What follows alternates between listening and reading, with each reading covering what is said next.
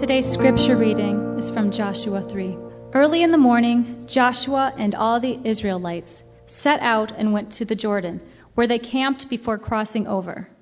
After three days, the officers went throughout the camp, giving orders to the people. When you see the ark of the covenant of the Lord your God, and the priests carrying it, you are to move from your positions and follow it. Then you will know which way to go, since you have never been this way before. But keep a distance of about 2,000 cubits between you and the ark. Do not go near it. Joshua told the people, Consecrate yourselves, for tomorrow the Lord will do amazing things through you. Joshua said to the priests, Take up the ark of the covenant and pass on ahead of the people. So they took it up and went ahead of them. And the Lord said to Joshua, Today I will begin to exalt you in the eyes of all Israel so they may know that I am with you, as I was with Moses. Tell the priests who carry the Ark of the Covenant, when you reach the edge of the Jordan's waters, go and stand in the river. Joshua said to the Israelites, Come here and listen to the words of the Lord your God. This is how you will know that the living God is among you. See, the ark of the covenant of the Lord of all the earth will go into the Jordan ahead of you. Now then, choose twelve men from the tribes of Israel one from each tribe. And as soon as the priests who carry the ark of the Lord, the Lord of all the earth, set foot in the Jordan, its waters flowing downstream will be cut off and stand up in a heap. So when the people broke camp to cross the Jordan, the priests carrying the ark of the covenant went ahead of them. Now the Jordan is at flood stage all during harvest. Yet as soon as the priests who carried the ark reached the Jordan and their feet touched the water's edge, the water from upstream stopped flowing. It piled up in a heap a great distance away at a town called Adam in the vicinity of Zarethan, while the water flowing down to the sea of the Arabah, that is, the Dead Sea, was completely cut off. So the people crossed over opposite Jericho. The priests who carried the Ark of the Covenant of the Lord stopped in the middle of the Jordan and stood on dry ground, while all Israel passed by until the whole nation had completed the crossing on dry ground. Thanks, Amanda. Why don't you go ahead and open to that text that she just read for us, Joshua chapter 3. If you have your Bibles with you, great. If not, and you want to use one, you should find one down in one of the chair racks around you. Everybody doing okay this morning? Yeah? Kind of? Okay, well, let's go ahead. Joshua 3. If you're a guest with us this morning, I'm glad you're here, but let me just explain to you what we're doing. We're in the middle of a series called Miracles, in which we are examining the mysterious, out of the ordinary, uh, hard to comprehend things that, that God has done in our world and in the lives of His people down through history. In order to set a rational and theological foundation for understanding them, we began a couple of weeks ago with an overview of miracles. If you missed that, I highly encourage you to go online and listen to it because it really does set the, the stage for everything that we're, we're talking talking about. I think you'll find it very, very helpful. But here's the deal. I mean, for anyone who doesn't believe in God, there's no such thing as miracles. End of discussion. Uh, but if you believe God exists, as do over 90% of Americans, then it's only rational to believe that miracles are possible.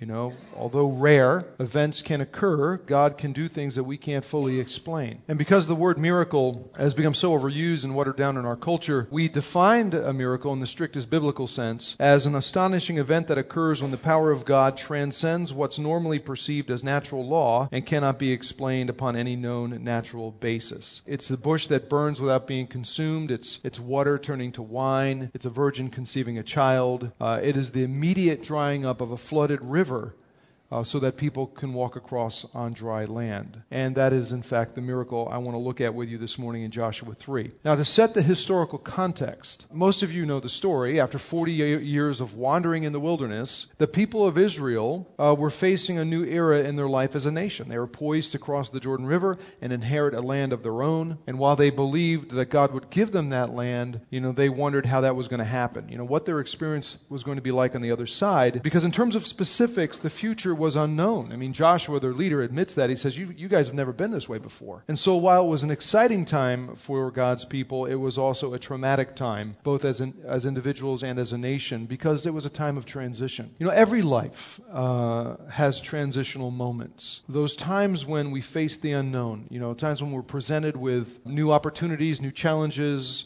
uh, new decisions to make that will lead us in a direction that we've never been before. While those can be exciting times, they can also tend to be very traumatic for us. Uh, some refer to them as crossover moments or moments of truth or defining moments, whatever the label is, the reality is we all experience instances when God brings us to a place where we know we don't want to go backwards, but the thought of moving ahead is, is, is somewhat scary. And we experience these moments as individuals and we experience them as, as a church. But the question is, how do we deal with them? You know, how do we overcome our fear of the unknown and move forward to receive all that God has for us? Well, uh, from a human perspective, uh, it requires risk. It requires risk. Uh, well known Christian pastor and theologian John Piper just recently wrote this book entitled Risk is Right. And in the book, he stresses how, as God's people, we are called to live by faith you know, and faith requires risk. And Piper defines risk this way. He says it's an action that exposes you to the possibility of loss or injury. Risk is possible because we don't know how things will turn out. This means that God can take no risks. His omniscience rules out the possibility. But not so with us. We are not God. We are ignorant. We do not know what will happen tomorrow.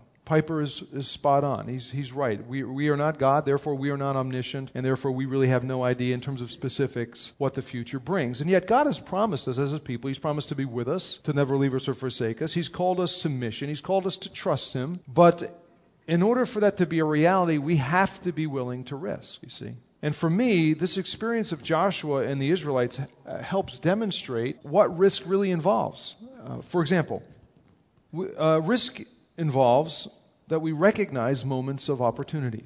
For the Israelites, it was it was long in coming, but their moment had now arrived. It was time to cross the Jordan into the promised land, which was going to be a brand new experience for everybody except for Joshua, the leader, and, and a guy named Caleb, who we know uh, Moses had sent out into the land already. They had crossed over and came back already. But for everybody else, this crossing was a new deal. But the text says the Jordan River was at flood stage. And so you can just imagine some of the apprehension people must have felt as they stood on the banks of the river, watching the water flow by, uh, knowing that God wanted them on the other side, but the prospect of crossing had to have been a little intimidating and a bit scary. I mean, these weren't boating people. You know, this was a whole new thing. So uh, it was it was scary, and I, I'm guessing that most of us here this morning get what that's like. We we've experienced the kind of fear that tends to come with crossover moments. You know, when we anxiously stand on the edge of our sort of our own Jordan River, seeing before us a great flood, we see obstacles or some barrier that, that threatens to hamper our progress in becoming who God wants us to be and accomplishing what He's called us to accomplish. And and like the Israelites, you know, there's a part of us that wants to cling to what's comfortable. We want to hold on to what's familiar, despite that down deep inside we sense God calling us to move ahead. And if you don't you don't know what that's like, that's that's good for you. But I tell you what, I have those moments moments of anxiety. I do. But just as he did with the Israelites, God wants to help me, He wants to help all of us kind of break through our comfort zones, overcome our fears,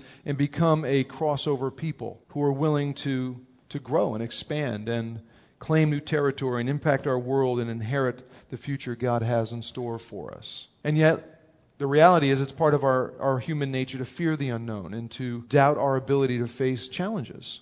And not only that, it's it's our cultural inclination because we live in a society that is, that is all about comfort. It's all about convenience. It's all about security. But the reality is, in an unpredictable world, true security is a mirage. It doesn't exist. Every direction we turn, there are unknown. Whether we stay hidden under the covers at home and quiver like little bunny rabbits, or we ride the freeways of, of the world, it doesn't matter. Risk is woven into the very fabric of our finite lives.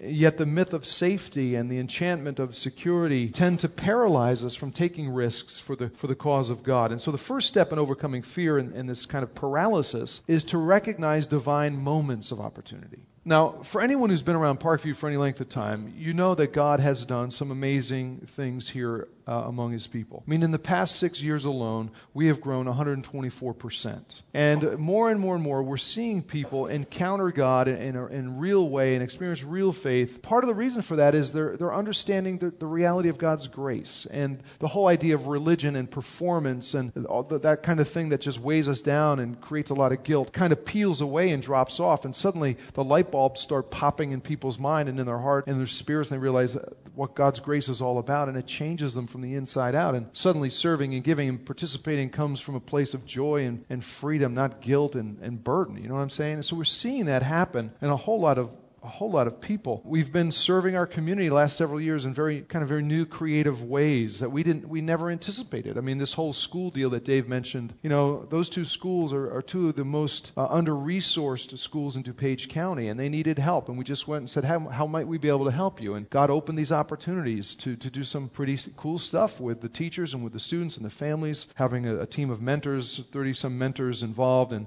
those, we, those are things we could not have anticipated. Just in the last two years, we've given away about a half a million dollars to people in need, both here in our, in our own area and, uh, and across the globe, bringing water to people who are thirsty, bringing freedom to people in captivity. And so it's important for us to acknowledge and, and really celebrate what God has done. And that's basically, you know, what Joshua does here in this story. The only difference is he takes it a bit further, and he not only sees what God had, had, had done in the life of, of his people in the past, but more strategically, and I think, you know, more in terms of vision, he was he was able to see what God could do in their future. Because Joshua believed that God, if God could part the waters of the Red Sea, then He could certainly part the Jordan River. You know, he and the people had to admit to their fear and then face head on what threatened to keep them from trusting God. At this point, it was this river. Now, I've been to the Jordan River. And I've been on the west side, and I've looked out over the river and over the plains of Moab at Israel. So I, I can envision what they were looking at. And today, if you stand at the, the Jordan, the Jordan isn't that intimidating today. Part of the reason for that is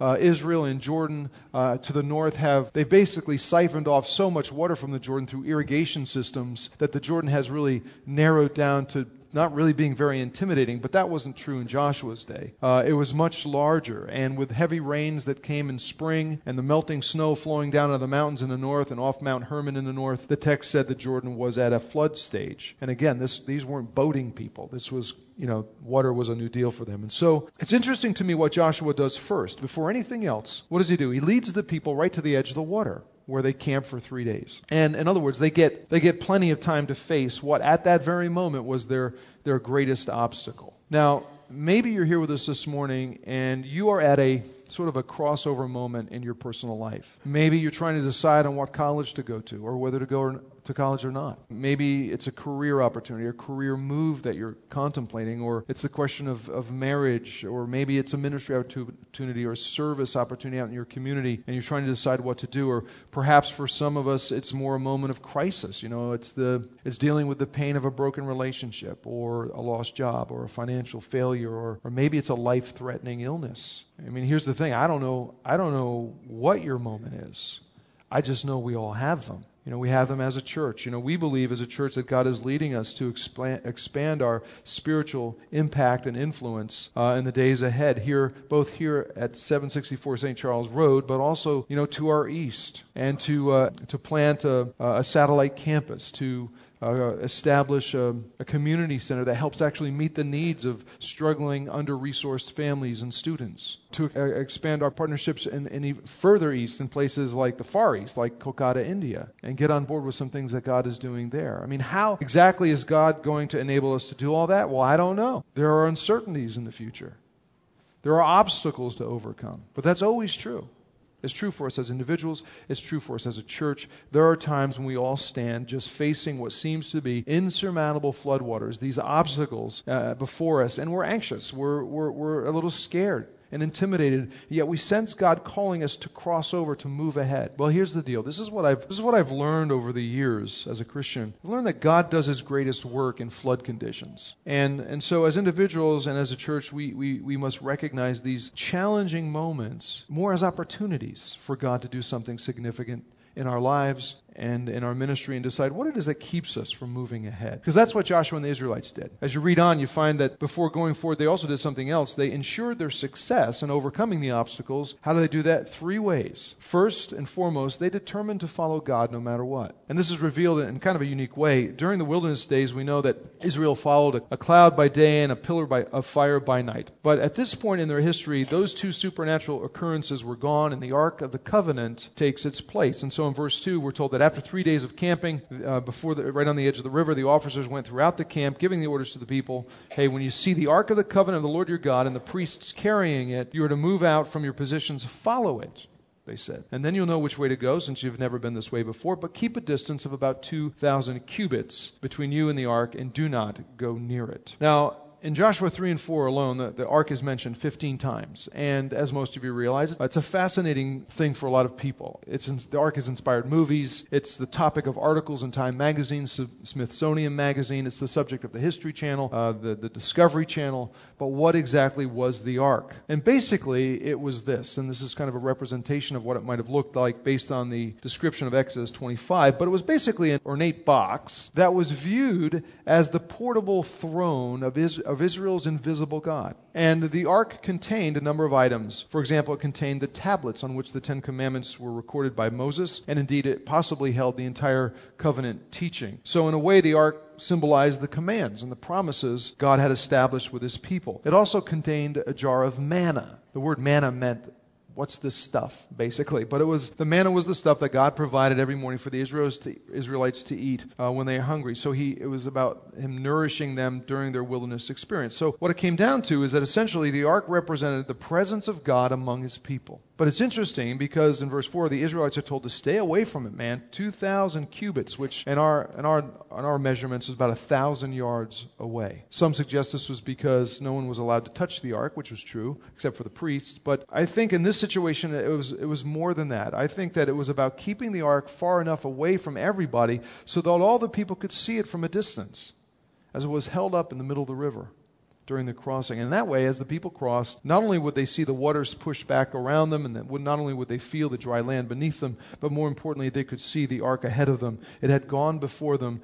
It was a reminder that God was with them and would keep their path safe, dry, and firm. But not only did the people determine to follow God and trust Him, they also committed to the mission that God had given them. Uh, Joshua in verse 5 says, Consecrate yourself, yourselves, for tomorrow the Lord will do amazing things among you. Which indicates to me, at least, that Joshua wasn't as concerned with military preparation heading into the land as he was with spiritual preparation. I mean, the people faced new opportunities, they faced new challenges, and so they were instructed to consecrate themselves. Now, for the Israelites at the time, that meant that they would wash themselves with water. They would wash their clothes, symbolically expressing their commitment to obeying God and engaging uh, this mission put before them. The Hebrew term we translate consecrate literally means to set something or set oneself apart for a special purpose. In fact, what's really interesting here, and I don't have time to go into all of it, but back in Exodus 14, when, when God parted the Red Sea with Moses, right, the Hebrew text says that the people went through or they walked through the sea. They walked through the water. But here in this text, Hebrew, the Hebrew reads that the people crossed over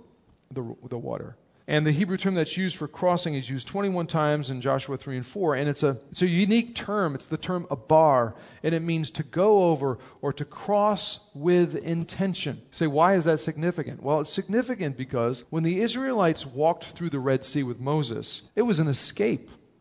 Right? I mean, it was all about getting away, it was all about liberation. But now, crossing the Jordan was all about mission. This was an intentional and strategic maneuver geared toward accomplishing what God called his people to accomplish. Go represent him in a pagan culture and receive the land and the, and the blessing that he had promised. I mean, understand something about God. God is immutable. Do you know what that word means? It's a big fancy word. It just means that God doesn't change. He doesn't change. He always calls his people to mission. It was true of Abraham. It was true of, of Moses. It was true of Joshua. It was true of the nation of Israel. And it's true of his church today. We are called to mission, to intentionally go out and into our culture in which we live and represent God. Jesus said, Go.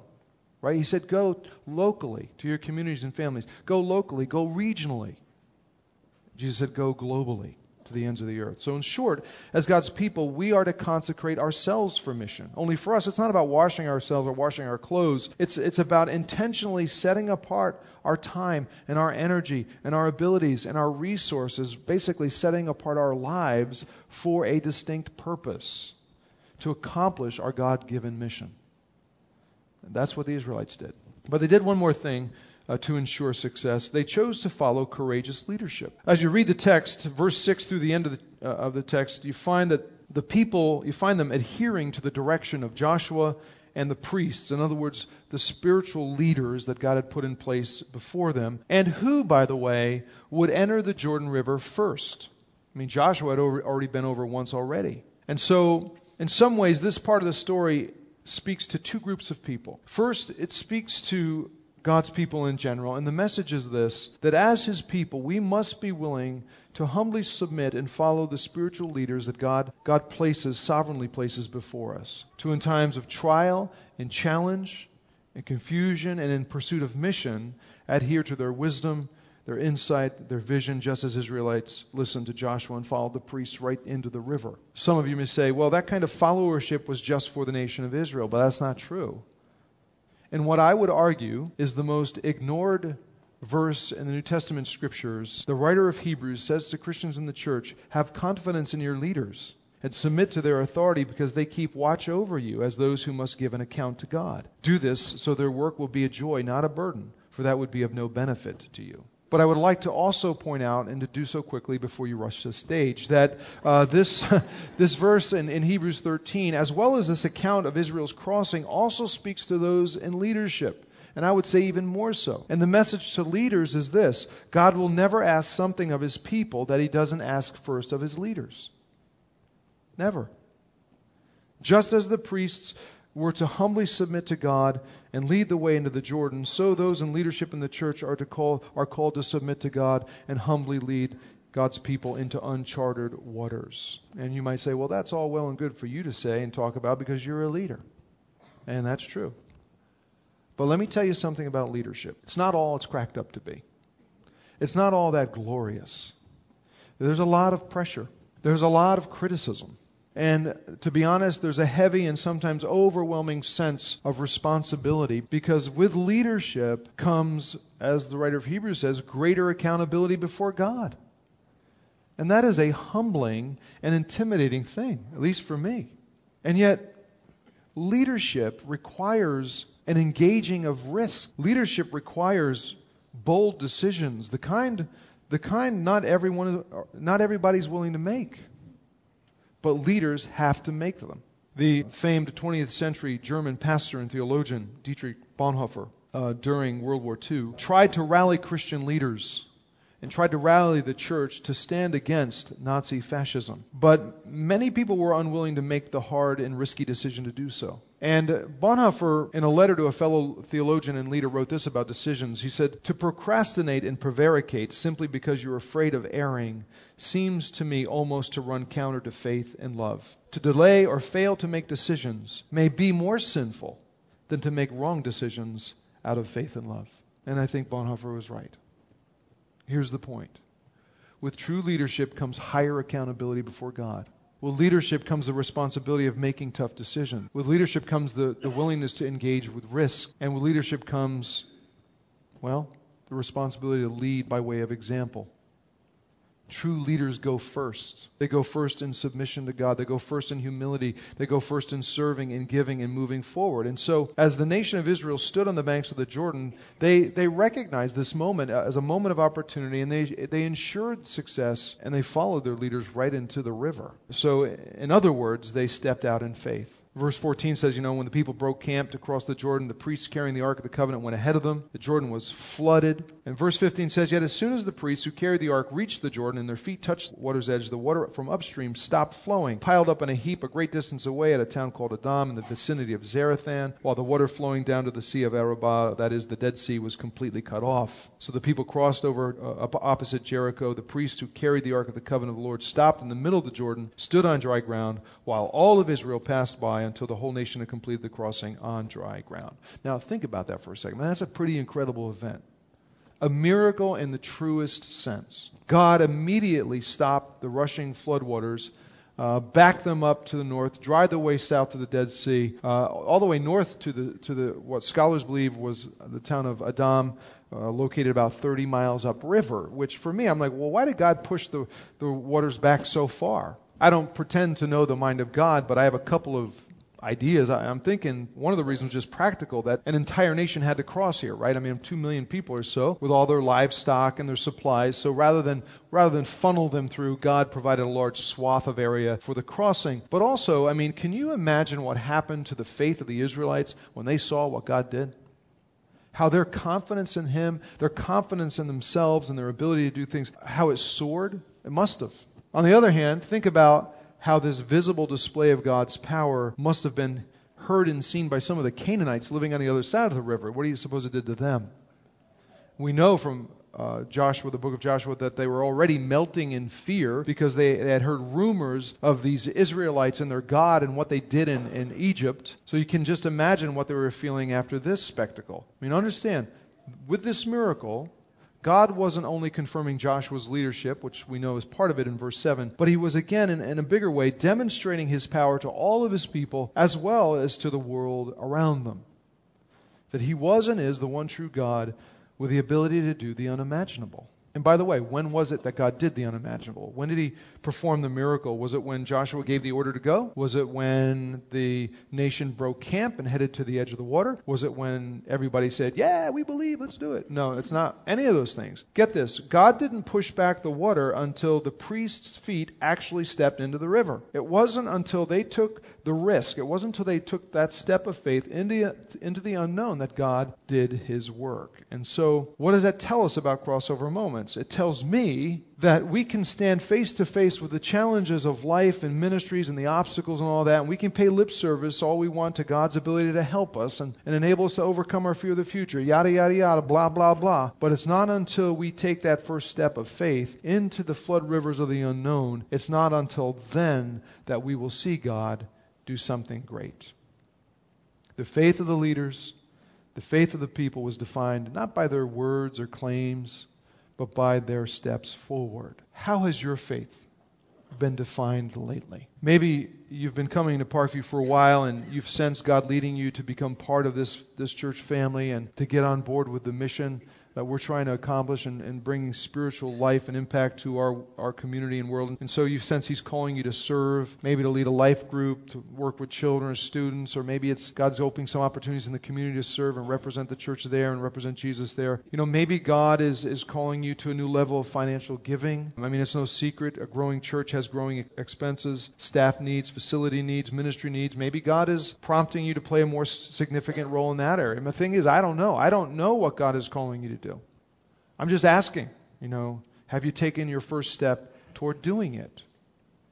Because God's waiting for you to take the risk. He's waiting for you to walk by faith into the water. Are you willing to step in? Or are you going to stay on the bank of the river?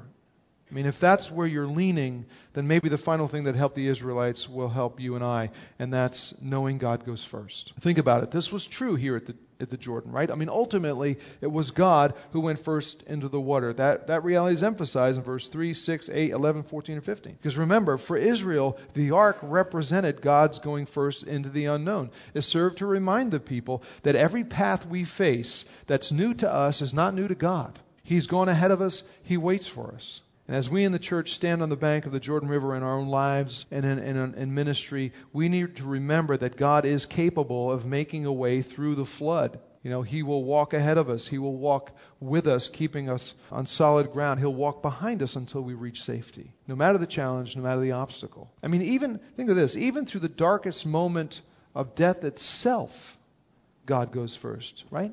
I mean, death is the greatest crossover moment any of us will ever face.